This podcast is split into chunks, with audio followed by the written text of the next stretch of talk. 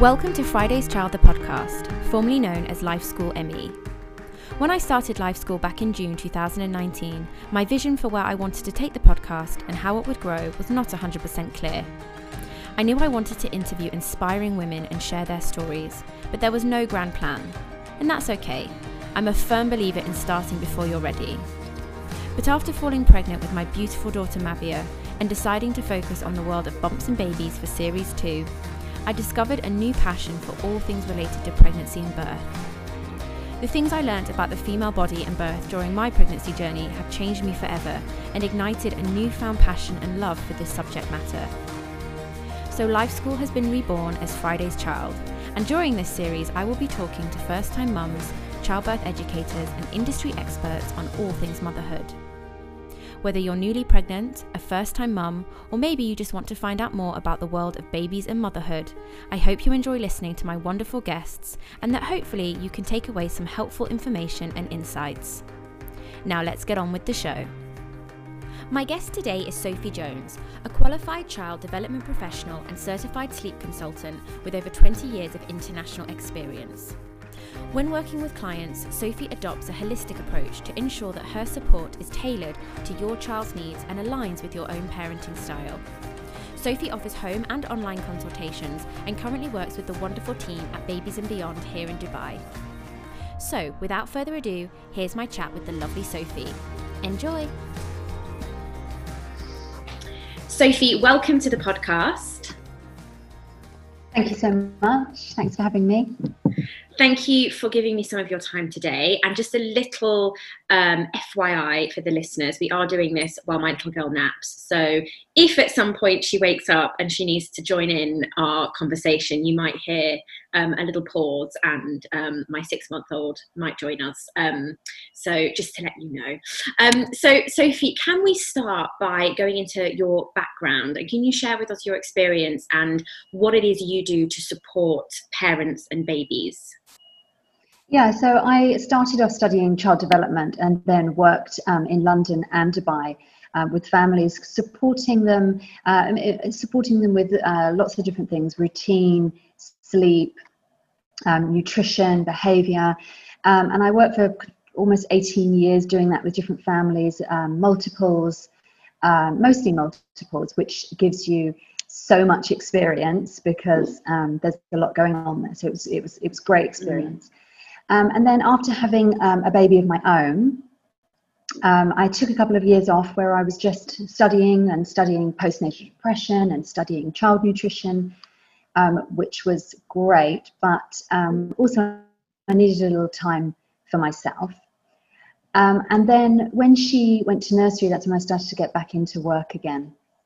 And now I'm working as a parenting advisor uh, with Babies and Beyond, where I either do home visits or at the moment we're doing a lot of uh, online uh, consultations where we discuss your baby's routine, um, think about what needs to kind of slightly change or tweak depending on age, and then coming up with kind of a plan um, and, and, and looking at goals as well, looking at what your goals are, rather than just looking at a, a, kind of how old are they and what do we need to be following? What are your goals? What stage are they at? And um, and what would you what do you want to change and i'm so glad we're having this conversation this week because in my house we are definitely going through a transition with my six month old and i'm sure you can tell me more but i feel like six months is such a milestone and there seems to be a big change at six months. They are suddenly learning so many new things at once. Um, so let's delve right in and talk about sleep because i feel like this is probably your number one topic that parents call you for um, so as i said we're going through a bit of a uh, I don't know what to call it because I don't like to put labels on things, but we're having a tricky week, let's say. So, how can we start to establish healthy sleep habits? And what is the earliest stage you can start implementing um, a bit of a routine? Because you hear lots of different things. And, you know, I often see on, on Facebook groups and communities I'm in, mums saying, you know, I've got a month old baby. Shh, shh, is it too early to have a routine? So, um, yeah, let's, let's talk about sleep. Yeah, so sleep is definitely my number one topic. Um, and it's so conflicting. There's so much advice out there that it's really, really difficult. And I think it's really important to, first of all, trust your instincts on it. Um, and I think that in terms of getting into routines, I think I don't think you need to get into any routine until around three months. I think three months is often a really good time to get into a routine. And it's when a baby learns uh, the difference between day and night. It's when their internal body clock um, is starting to really mature, and that also that you're able to kind of understand their routine when they need to feed. You'll become a bit more confident as a as a mum. So I think three months is a good time to kind of start to really see some patterns and, and getting into a routine, but a really loose relaxed routine. You don't want anything too rigid. Um, and I because I think the the more rigid the routine, the just the more stress it is on on you as a as a mum. So I would be looking at three months. Before then, I think the most important thing is you're establishing feeding, uh, bonding, attachment, um, having uh, recovering yourself after birth, um, and of course growth and weight gain for the baby. So I tend to, if anyone comes to me or calls me when a baby is kind of six weeks old, I usually tell them to call me uh, in when they're three months. Yeah, and it's funny you say about sort of putting that stress and pressure on yourself for a routine because I'm finding already that I'll get into a really good routine and then because they're changing so much, like now we're going through a change, I find it, it, really gets me down because I feel like I'm failing. I'm like, well, I just thought I'd cracked this. And now, am I doing something wrong? I thought we were doing really well. And there does seem, for me personally, I do put a lot of pressure on myself to kind of have a routine and make sure she's getting everything she needs. And I think that's why it's so hard that first year because it's always changing. And um, it's, yeah, it's it's a bit of a minefield. And from your experience, what are some of the biggest misconceptions we have about infant sleep? Because it is a whole world that before you have a baby, I mean, I knew nothing about how much sleep babies needed. You know, I'm starting from from scratch. So, what are some of the biggest um, misconceptions that we have? Yeah, so I think, look, I mean, I had 18 years experience with babies before I had my own. And I think it's only when you have your own baby that you realize just how difficult it is and just how exhausted you are and emotionally how challenging it is. Um, and you know, getting over uh, birth, which you know can be can be quite traumatizing for some. It can be quite a, it has a huge change in your life. So I think that um, yeah, I think it's um, it's a lot to take in. I think more information you know about uh, the importance of sleep and uh, sleep cycles really helps. But I think it's it's also not too good to get uh, kind of too much advice on on on routines and sticking to those. And I know there's a lot of apps out there at the moment that um, people are kind of trying to stick to, and they're wondering why doesn't it work for them? Because each baby is different, you're different, your setup is different at home, and I think that you really need to look at it as a, on an individual kind of case and um, so I think following those really strict routines can sometimes make you feel like you're failing. Um, but getting onto kind of realistic expectations, I think that when uh, you know sleeping through the night is actually five hours of, of straight sleep. And so some people think that it's actually sleeping right through the night, kind of eight, ten hours, but it's actually only five hours. Um, and I think that we have this kind of expectation, or people ask, is your baby sleeping through the night? And actually, they're not supposed to sleep through the night. They're supposed to wake up for food. It's important for them to wake up for food. Um, and until they reach a certain age, they need that nutrition through the night so that they then uh, feed well during the day. So I think that you really need to look at it holistically and look at it on a 24 hour basis. Um, and I think it's also really, really important that mums are honest with each other because I know a lot of people who will say my baby's sleeping through the night and social media will you know make you think their babies are sleeping through the night and that's not the reality of it. And I that's something that I I'm so passionate about mums being honest with other mums yeah, it's so true. And I did a few stories last night. I, really love sharing my journey. And, you know, I I want to share more of the when we're having a difficult night because else it does just mm-hmm. seem like everyone's babies are sleeping and yours isn't. And you're like, am I the only one whose baby doesn't sleep? And I think that is so important. And you said so. So five hours is sort of uh, the longest stretch if you like through the night. And why is that? Is that to do with their their um their rhythms of sleep? I've forgotten the word for it. The their um circadian rhythm. Yes that's the one. do, yeah. Is, is that yeah, what that is?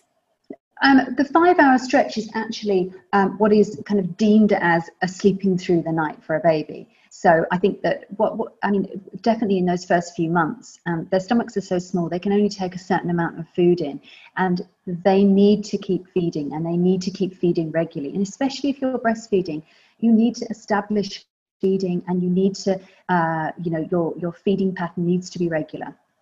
So what I find is that if people actually have a long stretch or the baby uh, sleeps for a long stretch, what you'll tend to find is that the next day the baby will be fussy, possibly cluster feeding because they've lost that nutrition through the night. Um, so it doesn't always um, it doesn't always work out well when your baby sleeps through these big chunks of sleep when they're not ready to, um, because it affects the daytime.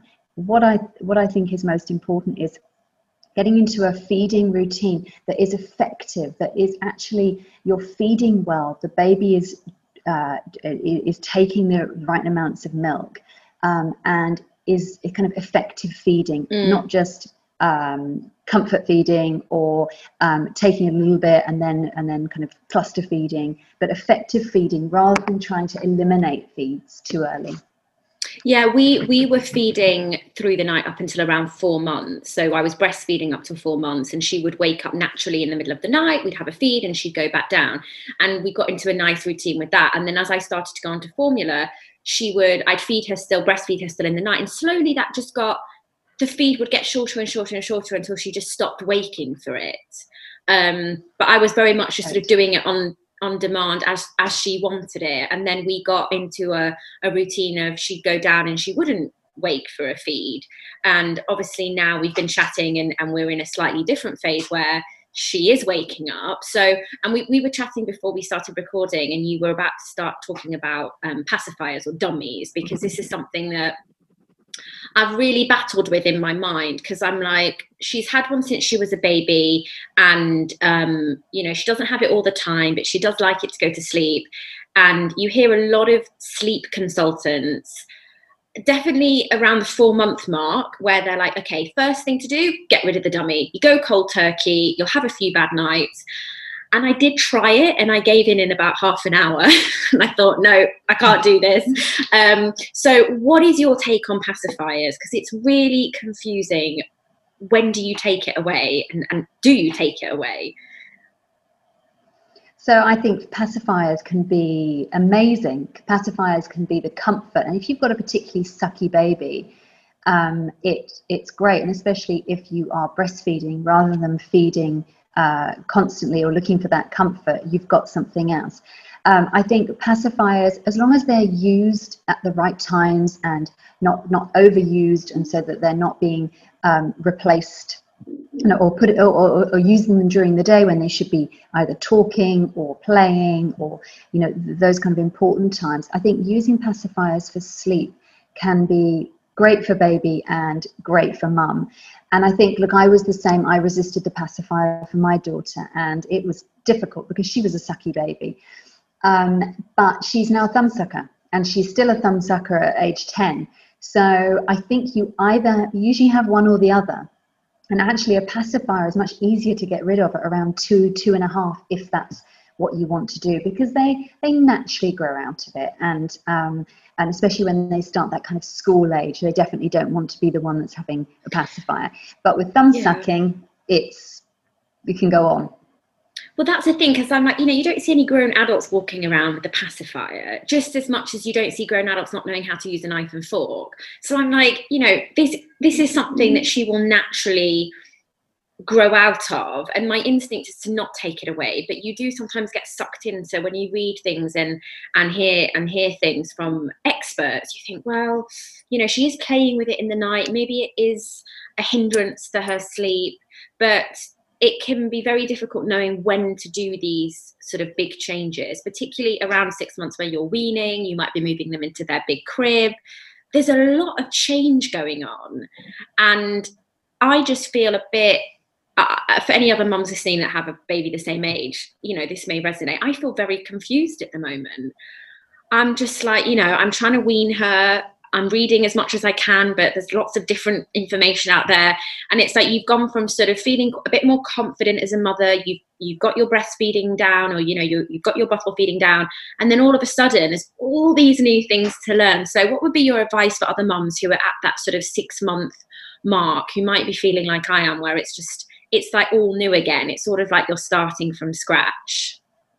Yeah, I think look, I think it's really important to um, trust trust your kind of feelings on it and trust your instincts on it definitely um, i think it's good to reach out and get help and get advice um, but i think that um, if we're still kind of talking about kind of uh, or pacifiers or any kind of crutches that you may have it's you know i think you have to be realistic. And as a mum myself i know that you know you is you know sometimes it's not always the the best option or the best thing to do. But if you are a working mum if you have multiples if you are having sleepless nights you know you you do what you need to do to get through um, and so I think you do have to have that reality. And I think that if you know if some sleep consultants or or books say you know get rid of the pacifier at four months, that's all good and well. But when you've got a four month old baby crying in the night, that's really really difficult to do. And especially when you're emotionally still uh, you know still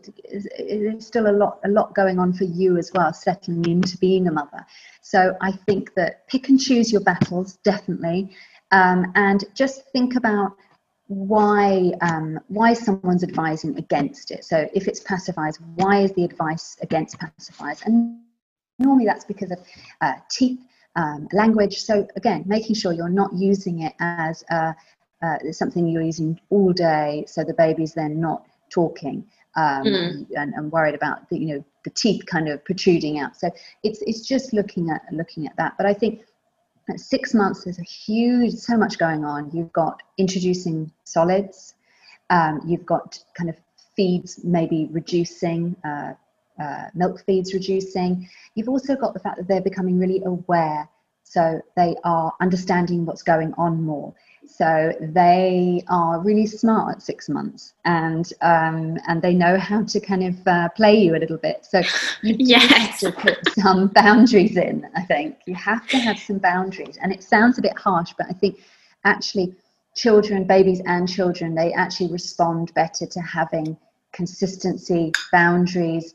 Um, routine they understand what's coming next and what's expected of them because I think a lot of people kind of um, uh, say to me like why is my baby going down uh, sorry why is my baby going down to sleep well in my bed or being rocked to sleep but then wakes up through the night? And i think you have to you have to really take a step back and look at well what's my baby thinking in this process? Well she's thinking well why can't i be rocked to sleep during the night? Why is it only at, at seven o'clock? Mm. so i think it's important to look at your routine monthly see what needs to change see when the fussy times are uh, when they're eating best um, but there are ups and downs, and you're going to have good weeks, bad weeks. And then it starts to level out around a year because then they really start sleeping through and and, and it all starts to kind of feel mm. a bit like you're you're there yeah we had a funny one last night because she she went down fine and then she woke up you know hour and a half later and I'm trying to get her back to sleep. And in the end, I just she's not going to sleep. Let's get her up. We'll give her another bottle. And she's just sat quietly on my husband's lap watching a movie. You know, three seconds ago, she was screaming hysterically. And then she's all sweet, smiling, you know, calm as anything. And I'm like, you know, you know exactly what's going on, you know. And I think they're so aware now. And I think one of the, biggest things I'm also struggling with is they're at that sort of awkward age where they can't fully sit up and they can't fully play with things on their on their own. And they can't entertain themselves for longer than sort of five ten minutes. So it's quite difficult to keep them entertained and to burn that energy during the day when you need to be at home working and doing other things. And that because you you know you can't always go out all day every day. And that can be quite tricky as well because they have a lot of energy and they're in everything and they're curious. And i think that's also why it's a bit of a tricky age because it's slightly awkward with what you can do with them. Um, yeah but you know it's all fun and games and it's also you know the positives are it's incredible seeing them change every day and you get so much more back from them at this age you know and their little characters are starting to come through and it's yeah it, it's wonderful. Um, can you tell us a little bit more about babies and beyond and what services that you offer? Because I see you guys everywhere and everyone speaks so highly of the work that you do. So, can you tell us a little bit more um, about Babies and Beyond? So, at Babies and Beyond, um, we offer pre and postnatal support. So, whether that's uh, uh, with the midwives, uh, lactation consultants, um, nurses that will come in and actually provide that support um, for you, uh, whatever age your baby is. Um, workshops, things like sleep workshops, weaning workshops. Um, and then obviously I do the, the kind of uh, the parenting advising. So I'm, I'm looking at sleep and nutrition and uh, introducing solids, potty training, um, all of those different, different kind of areas.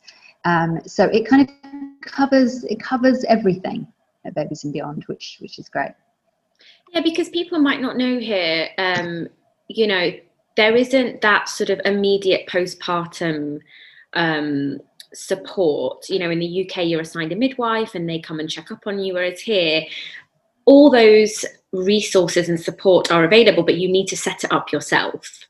You know, everything is there for you, but you need to put it in place. And particularly with the postpartum, I think it's wonderful that you you have everything that a new mum could need because I think there's so much emphasis on preparing for birth, pregnancy, and a lot of women, first time mums like myself, we don't really put those those support things in place for after we've had the baby. And sometimes it's only until you're in a point where you you're completely at the end of your tether do you then reach out and look for help.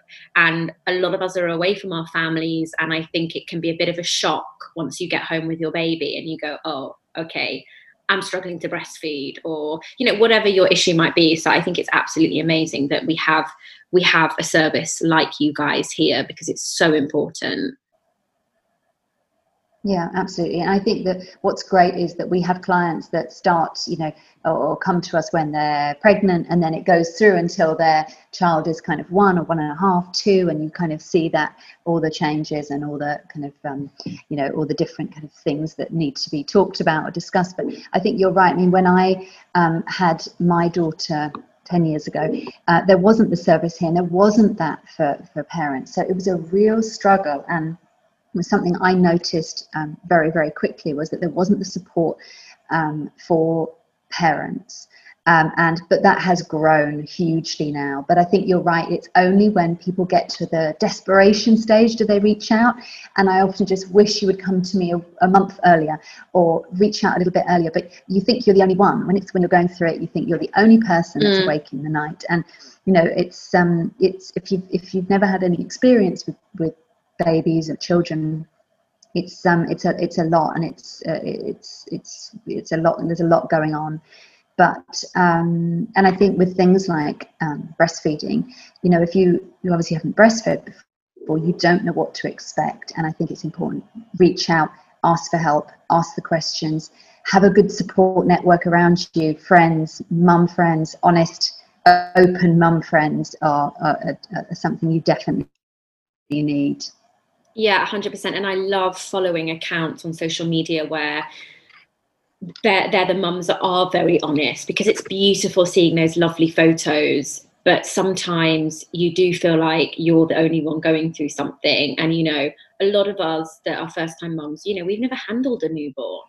And you're expected to sort of, or you feel this pressure to just know what to do and you know you are learning on the job so you know i encourage any new moms out there please reach out and don't wait until you are in that desperate stage if you're if you're struggling a little bit or you just want to learn more and prepare for that next phase it's better just to reach out and get help because it is there um, okay, we're going to do a quick fire round now, Sophie. I call it a quick fire round, but it's never actually that quick. Um, what's your one? Okay, good. Of, what's your one piece of advice for first-time mummies? Okay, so I, my one piece of advice is if you feel it's working for you and your baby and you're happy, then don't change. You know, I have a lot of mums that come to me and ask, you know, should I be doing this? Is this right? Well, if you're sleeping, your baby's sleeping, thriving, gaining weight, happy, then you don't need to follow anyone else's advice. Um, it's only when you're having issues that then it's time to look at things. But I think, um, you know, if you, uh, there's a lot of talk around kind of co-sleeping um, and should I be co-sleeping? Should I not? Whatever works for you, as long as it's safe and everybody in the family's happy with it. Yeah, completely. Um, what are your top three essential items for first-time mums? So, top three would be sleeping bag, for sure. I think sleeping bag around uh, introducing it around three months Sleeping bags are amazing. They last until they're about two and a half. They are just a great way of keeping them um, warm at the right temperature, especially when they start to kick blankets off and things. And I think they're a great association, a sleep association. So sleeping bag is my number one. Um, number two is bouncer chair. I think that the bouncer chair is a lifesaver because, like you say, when they're in that awkward stage, when they're not quite sitting up and there, but they don't want to be laying down flat, the bouncer chair is great because you can just change the uh, the uh, levels and um, it kind of grows with your baby. So, bouncer chair. Third thing, I mean, I would say sling. Having a baby, some kind of baby wearing sling. I think it just um, it means you're hands free. You've got that. Your baby is being comforted, um, and you're, you're you've got that bond, um, and it just it just provides you with a hands free option. Yeah, they're brilliant suggestions. What's the one item you thought you would use as a first time mum? I know your little girl is 10, but what's one of the items that you thought you would use a lot but actually didn't end up using? So I think the thing that I didn't use was the Moses basket actually, and Moses basket sounds very old school now because everyone, you know, we didn't have it, have co-sleepers ten years ago, or maybe it was there but it wasn't that popular, and so Moses basket was still very much the thing. And my daughter hated the Moses basket, and I tried and tried and tried, but actually she wanted more space and she wanted um, a bit more kind of I don't know sort of freedom or space or to be able to see. So when we moved her into a cot. Um, a proper full-size cot. It, it was it was the right thing to do. So for me, the Moses basket was um, was the thing I didn't really use. They but look very pretty. Are, are, are fantastic.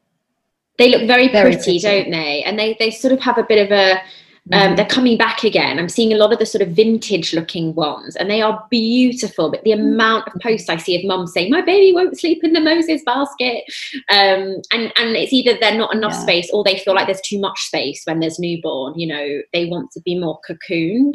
Um, so yeah, I, I, do hear that a lot about the Moses baskets. As pretty as they are, you know, it's nice for the pictures, but maybe not so practical. Um, what's one thing nobody yeah. warned you about before becoming a mum?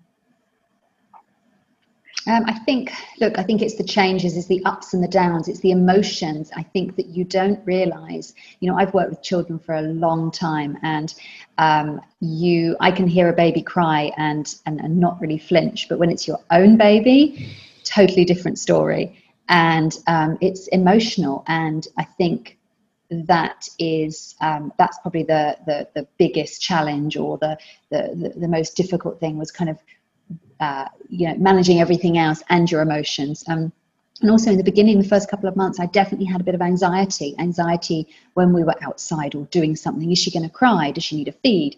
So anxiety was a, was a, a new feeling for me which i never had before.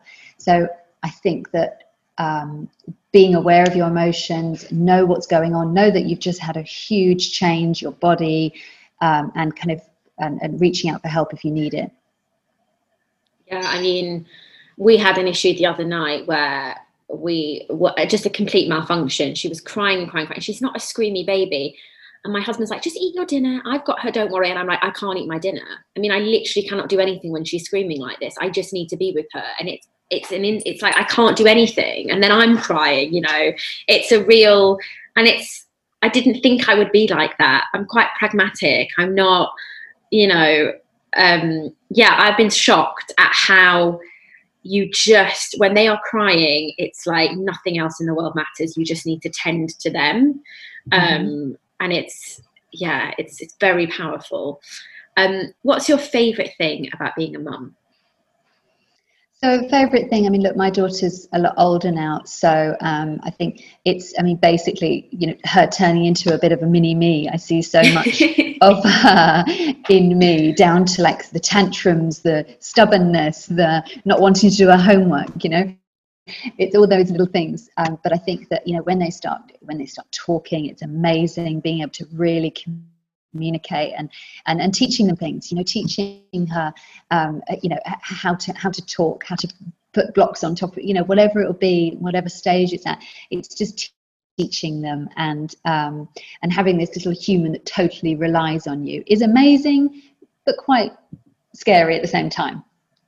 Yeah a friend of mine said to me the other day that her friend refers to it as the longest days but the quickest years and I think that really sort of sums it up, doesn't it? Because it's the days do feel so long, but then I know that, you know, in a blink of an eye, my daughter will be 10, you know, Absolutely. and we'll be facing mm-hmm. different challenges. So, um, yeah, it's, it's just such a, a culmination of different things, isn't it?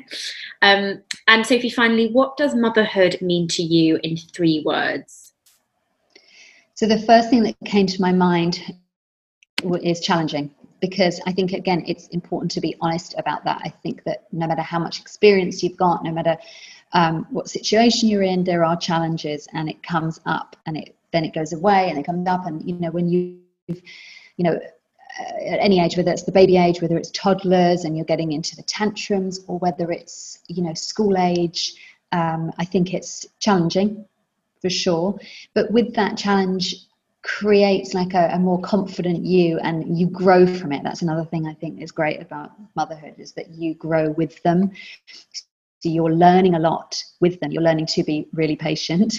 Um, you know, uh, work with little sleep. You know, you're learning things. So it's growth, challenging, but then ultimately it's rewarding. I mean, I think that when um, you know, I, th- I think it's an amazing experience um, and you know it's, it's it's ups and downs, but it's um it's it's amazing.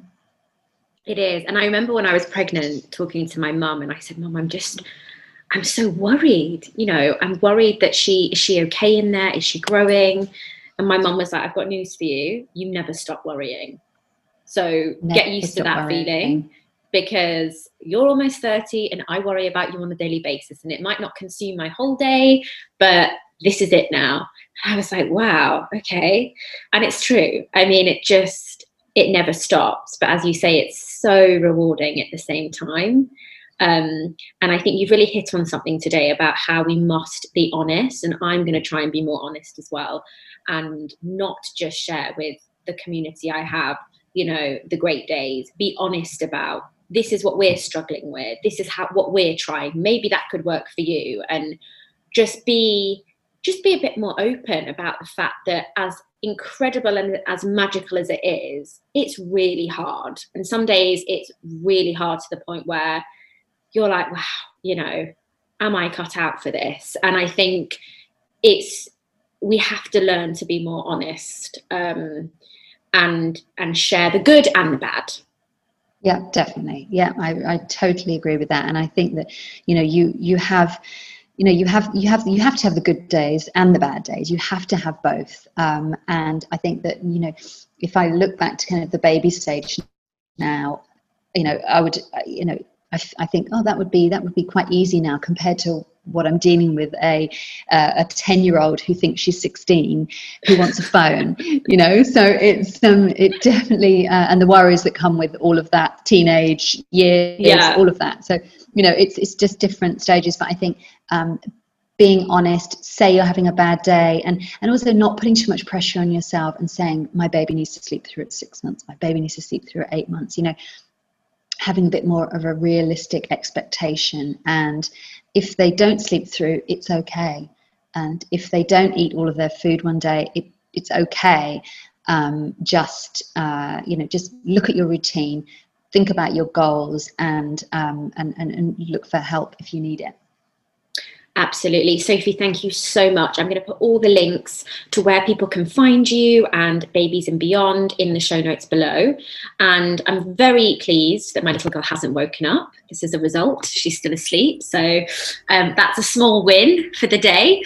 Um, Sophie, thank you so much for your time. You're welcome. Thank you. Thank you once again to Sophie for all her time and knowledge. You can find links to Sophie's Instagram and the Babies and Beyond website in the show notes below. You can also find links below to our social media accounts, including the Friday's Child Facebook community. This is a group I have created in the hope to share positive birth stories, along with parenting life hacks, tips and tricks, general advice, and much more. And finally, I would be so grateful if you could show some love and please rate, review, and subscribe to Friday's Child the podcast to help us reach more wonderful mamas. Until next time, thank you for listening.